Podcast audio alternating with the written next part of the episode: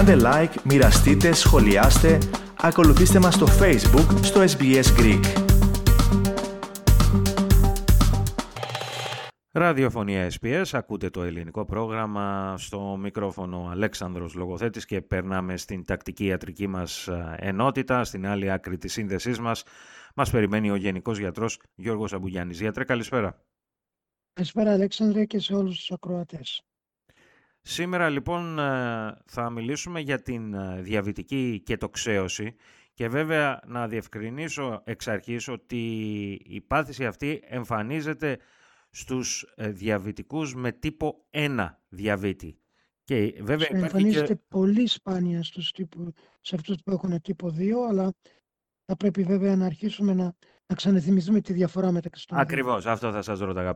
Ποιες είναι οι διαφορές μεταξύ του τύπου 1 και τύπου 2. Λοιπόν, ο τύπος 1 εμφανίζεται στην εφηβική ηλικία και στην περίπτωση αυτή το πάνκρεας σταματάει απόλυτα να εκρίνει η ινσουλίνη. Οπότε οι ασθενείς αυτοί χρειάζονται αντιμετώπιση του διαβήτη τους με ινσουλίνη και τίποτα άλλο. Κανένα φάρμακο άλλο δεν θα τους ωφελήσει, ούτε η δίαιτα θα τους ωφελήσει μόνη εξ αυτής. Ο διαβήτης τύπου 2 εμφανίζεται στους ενήλικες, συνήθως στη, μετά την ηλικία των 40, στους αυτόχθονες εμφανίζεται 10 χρόνια πιο νωρίς και εκεί αυτό που συμβαίνει είναι ότι οι ιστοί του σώματος δεν ανταποκρίνονται στην ινσουλίνη που παράγει το πάνκρεας. Άρα υπάρχει μεν ινσουλίνη, αλλά δεν είναι αρκετή.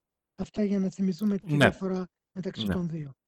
Λοιπόν, ε, τώρα πάμε στην κετοξέωση, τη διαβητική. Τι είναι και πώς προκαλείται; Λοιπόν, η διαβητική κετοξέωση στα αγγλικά λέγεται diabetic ketoacidosis ή DKA.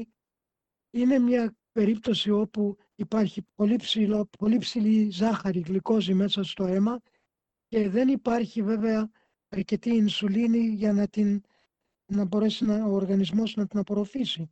Βέβαια οι ασθενείς αυτοί δεν έχουν ινσουλίνη αυτό καθεαυτού, οπότε δεν υπάρχει αρκετή οριγηθήσα ινσουλίνη. Ο ασθενής αυτός μπορεί να έχει πάρει λιγότερη ινσουλίνη από ό,τι πρέπει ή και έχει ξεχάσει να πάρει τη δόση. Συνήθως εμφανίζεται όταν υπάρχει οξία πρόσβληση μέσα στο σώμα από λοιμώξεις, από γαστροεντερίτιδα κτλ. όπου οι ανάγκες της ινσουλίνης αυξάνονται. Ποια είναι λοιπόν τα συμπτώματα που παρουσιάζονται, γιατρέ; Τα συμπτώματα έτσι είναι ποικίλα, οπότε μπορεί να υπάρχει κάποια γρήγορη αναπνοή, δύσπνοια δηλαδή, τα μάγουλα μπορεί να είναι κόκκινα, να δημιουργηθεί κυλόπονος.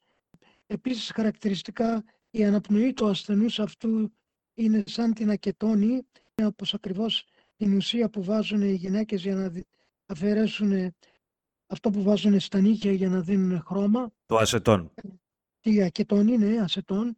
Τι εμετός, αφυδάτωση που είναι πολύ σημαντική. Αυτά τα δύο συμπτώματα είναι πολύ έτσι, επίκαιρα. Δίψα, μεγάλη δίψα, μεγάλη παραγωγή ούρων, κράμπες στους μύες, και επίσης μία έτσι ζαλάδα και ένα κόμμα. Μπορεί αυτοί οι ασθενείς να μπουν πολύ εύκολα σε ένα κόμμα. Είναι μια πολύ κρίσιμη περίπτωση που χρειάζεται άμεση αντιμετώπιση. Ναι, άρα αυτό είναι το ερώτημα. Από τα συμπτώματα φαίνεται ότι χρειάζεται αντιμετώπιση και μάλιστα νοσοκομιακή. Αμέσως άμεση νοσήλευση με το ασθενοφόρο και μάλιστα θα πρέπει να καλέσουμε το, το 000. Μπορεί αυτή η κετοξέωση να μας ε, δημιουργήσει άλλα προβλήματα; Λοιπόν, εφόσον αντιμετωπιστεί αυτή η κατάσταση έγκαιρα, Αλέξανδρε, δεν θα δημιουργηθούν περαιτέρω προβλήματα. Θα πρέπει εδώ να πούμε το τι γίνεται ακριβώς. Η παραγωγή της ινσουλίνης δεν υπάρχει, δεν υπάρχει ινσουλίνη. Η ζάχαρη είναι τόσο ψηλή και δεν απορροφείται. Ο οργανισμός έχει ανάγκη από κάποια ουσία για να μεταβάλει χρησιμοποιεί το λίπος, το λίπος μεταβάλλεται στον οργανισμό σε κετώνες, αυτό εξηγεί την αναπνοή εκείνη που περιέγραψα προηγουμένως. Αυτό που λέτε εντωμεταξύ για την αναπνοή, συγγνώμη που σας διακόπτω, ε, είναι ναι. ίσως και το πρώτο καμπανάκι που θα πρέπει να μας το ορειβήσει. Το πρώτο καμπανάκι θα πρέπει να είναι όταν ο ασθενής αισθάνεται αδιάθετος και θα πρέπει αμέσως να μετρηθεί η ζάχαρη με το γλυκόμετρο το οποίο οπωσδήποτε πρέπει να έχει προμηθευτεί ένας ασθενής ιδιαίτερα όταν έχει τύπο 1 διαβήτη. Ε, νομίζω πως εκείνη η αναπνοή είναι περισσότερο ένα ίστατο σημείο και χρειάζεται πολύ πιο γρήγορη αντιμετώπιση. Εάν υπάρχει ευκολία και έχουμε τις ταινίες να εξετάσουμε τα ούρα ε, μέσα στο σπίτι, θα δούμε ότι υπάρχει επίσης ε, θετικότητα στις κετώνες μέσα στα ούρα. Καλάμε λοιπόν το ασθενοφόρο. Η αντιμετώπιση στο νοσοκομείο είναι άμεση με υγρά, διότι αυτός ο ασθενής έχει μια μεγάλη αφυδάτωση, χρειάζεται άμεση χορήγηση υγρών και άμεση χορήγηση ενδοφλέβεια ινσουλίνης μαζί με γλυκόζη βέβαια, γιατί τη χρειάζεται το σώμα για να, αντιμετω... για να μπορέσει να μεταβάλει, για το μεταβολισμό δηλαδή. Οπότε δεν είναι τόσο εύκολη η αντιμετώπιση, είναι σύνθετη, αλλά είναι γνωστή στους θεράποντες γιατρούς, ειδικά στα έκτακτα και εφόσον αντιμετωπιστεί εγκαίρως δεν θα υπάρξουν προβλήματα.